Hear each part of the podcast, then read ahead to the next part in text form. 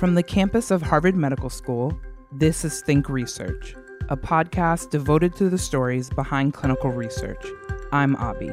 And I'm Brendan, and we're your hosts. Think Research is brought to you by Harvard Catalyst, Harvard University's Clinical and Translational Science Center. And by NCATS, the National Center for Advancing Translational Sciences.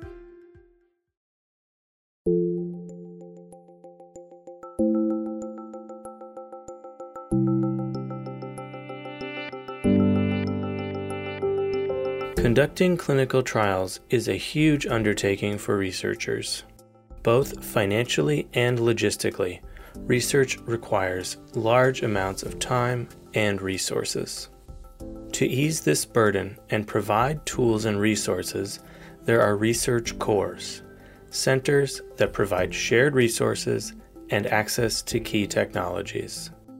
Of the many research cores at Brigham and Women's Hospital, Sudeshna Fish led the Cardiovascular Physiology Core. Earlier this year, Dr. Fish spoke with Think Research about the unique offerings of the Cardiovascular Physiology Core that assist with animal model testing for therapies and devices. Sudeshna Fish is now the Director of Precision Medicine at Pfizer. So, Dr. Fish, welcome to Think Research. Thank you for joining us. Thank you, Brendan, for having me. So, you're the Associate Director of the Cardiovascular Physiology Core at Brigham and Women's.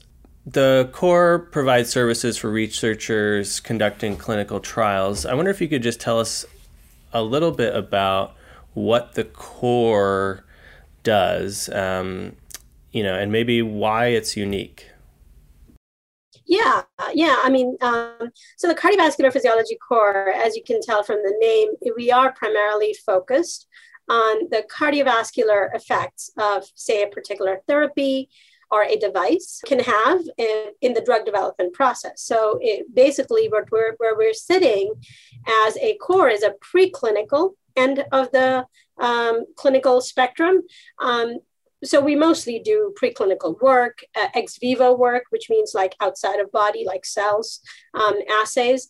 But our goal um, is interaction with as many stakeholders and clients as we can across academia, the breadth of industry, um, globally, actually, different countries um, uh, and other institutions that are our clients, they all essentially come to us for our expertise, both intellectual and service related, to understanding how a, say, a specific therapy can be fed into a clinical trial.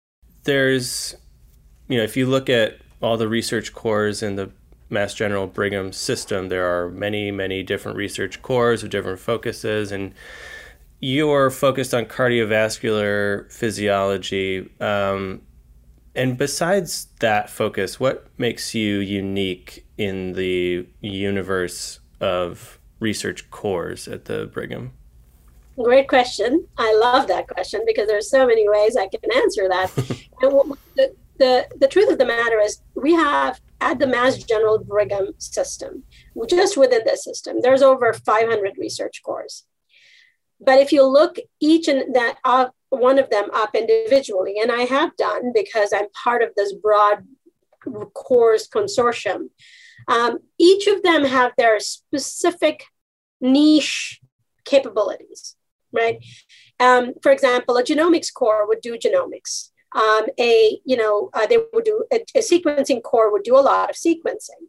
What we can do is essentially take a therapy or a device that wants that needs to be developed from being tested at a cellular level if we want if somebody comes to us. We have the capacity to do a whole pipeline of services leading all the way up to an animal model in fact two animal models in fact three animal models that we there is no other core who has the breadth of in vivo, meaning animal model expertise um, to push these therapies or devices into development.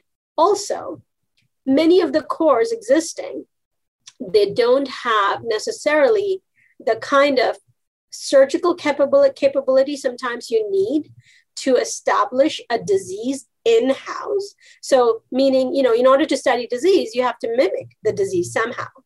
And you need to be able to mimic the disease using the existing animals that you have under your protocol. And our protocol, animal protocol, is so overarching. And I wrote those. So I know that we have the capacity to incorporate whatever's thrown at us to get to that next stage of clinical trial. Um, and and and I think what what what differentiates us from all of these is that our niche um, is physiology, meaning physiology means everything. It could mean from cells, it could mean biochemical. You could have cell assays, you can biochemical assays. And there are cores that are sometimes designed just for one thing and not the other.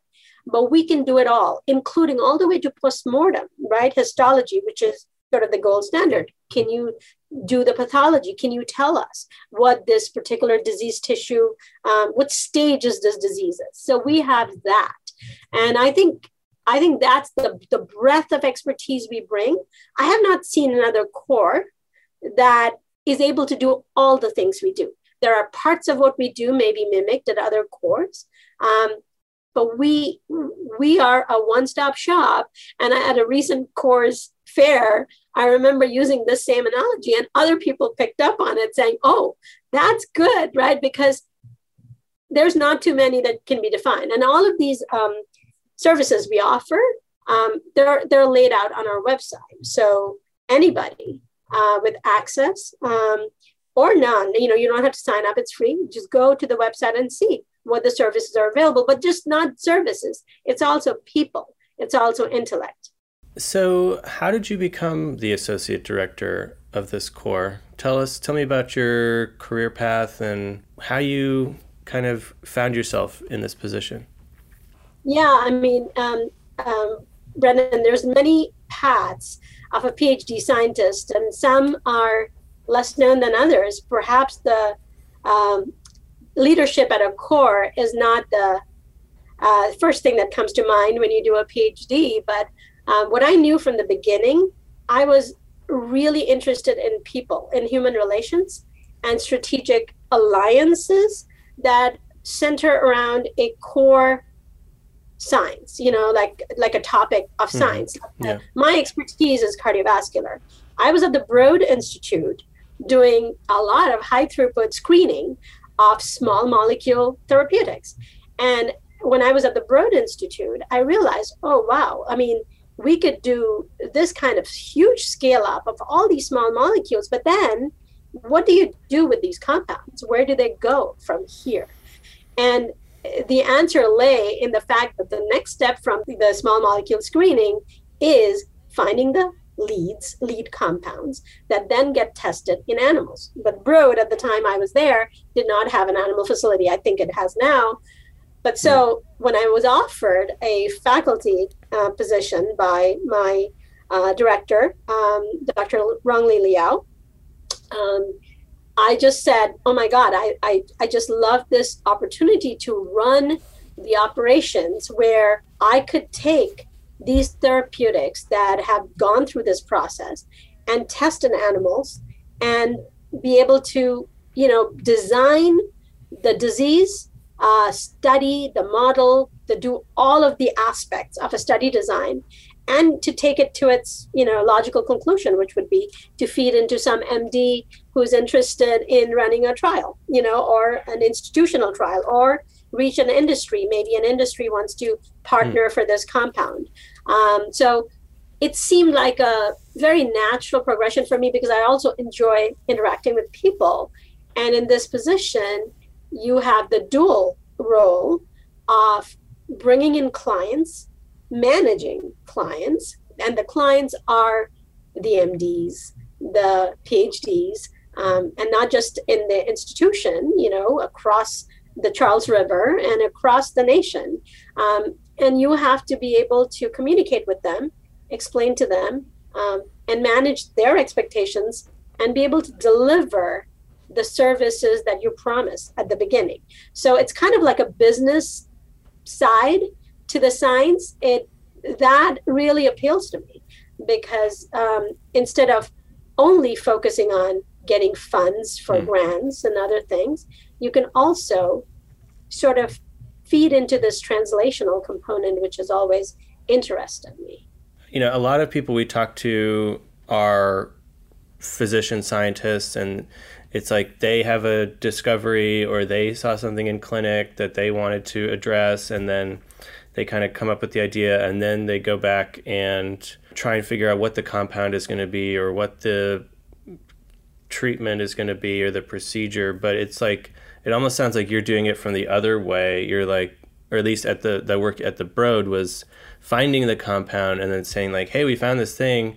Do you guys want to try and develop this into a drug that could help people. And so i wonder how you think about the flow of knowledge or the flow of research in that sense. Yeah no i i think that's very and i'm i'm an academic at heart. Um, i guess you know i really like the approach uh, of knowledge gathering uh, from your experience of having worked in certain areas. I mean, I, believe in domain expertise. I do uh, because it's important to understand something. Like if I didn't do small molecule screening, I would not know what that's about, right?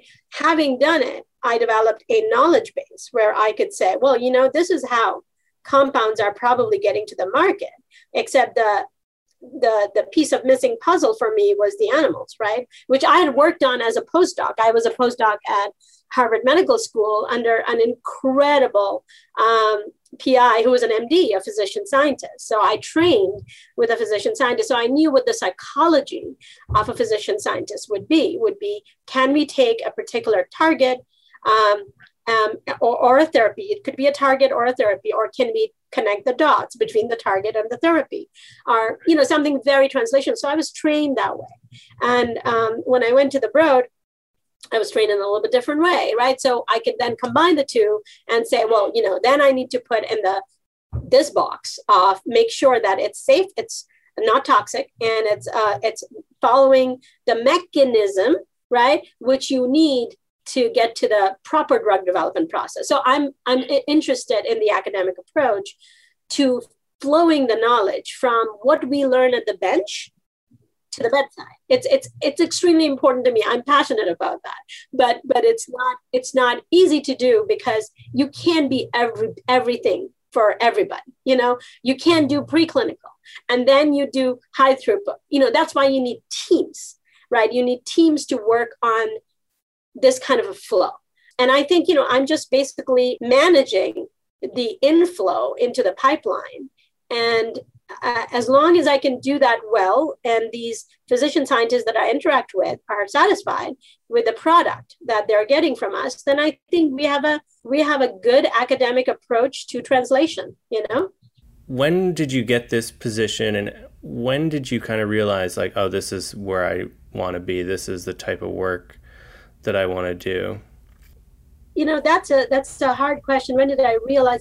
I mean, I knew in intrinsically when I was offered the position that this was a good fit. Mm. Um, I had a very good feeling about the fit with my my my boss. Um, uh, she's formidable lady, a woman boss. I'd never had a woman mentor before.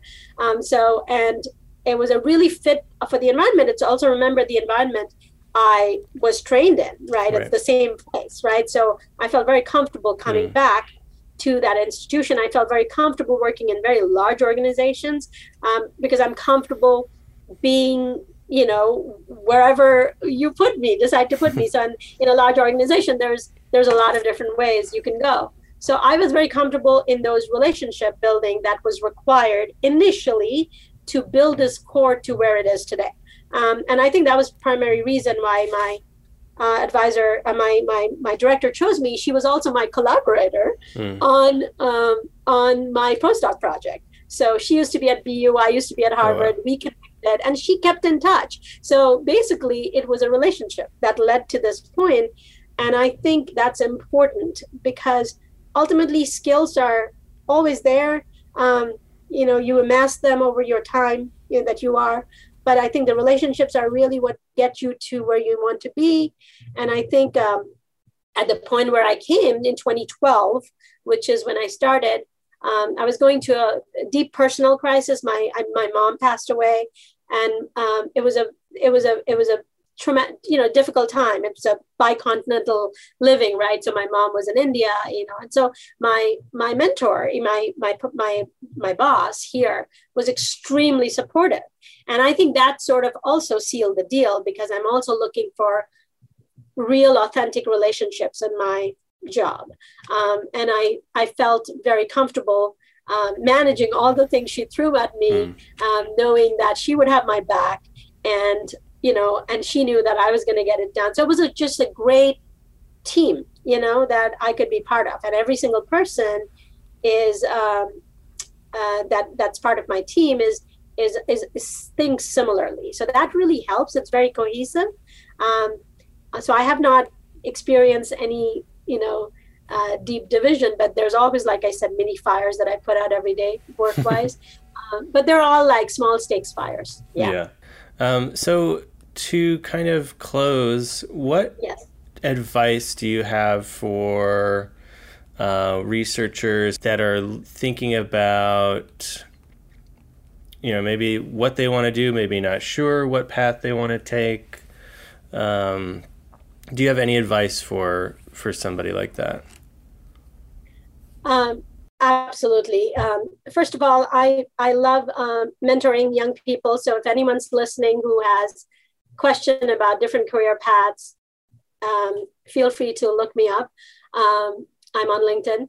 Uh, but the main thing I would say is not all of us know what we want when we set out after our PhDs.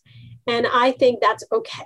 Um, it's okay to explore different passions, different paths, um, and to be able to understand who you are uh, in the spectrum of your career, your personal life, um, and all of that combined is critical to your success as a researcher or a, either in industry or in academia or in any job choice, really. So I would say if you've done a postdoc, I mean, your your options uh, become limited, right? Because if you've done a postdoc, you're kind of like going in for the academic uh, ladder.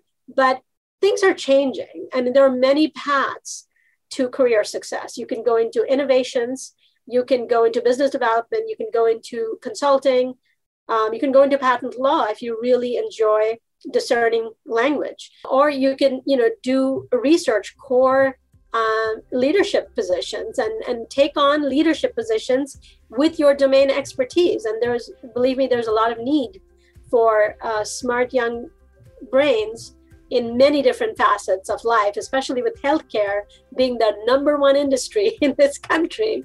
Uh, there's there's a lot of opportunities, so you got to go get them. Thank you, Dr. Fish, for joining us. It was a pleasure to have this conversation with you. Thank you so much, Brendan, for having me. It was a pleasure talking to you. Thank you for listening. If you've enjoyed this podcast, please rate us on iTunes and help us spread the word about the amazing research taking place across the Harvard community. To learn more about the guests on this episode, visit our website, catalyst.harvard.edu slash think research.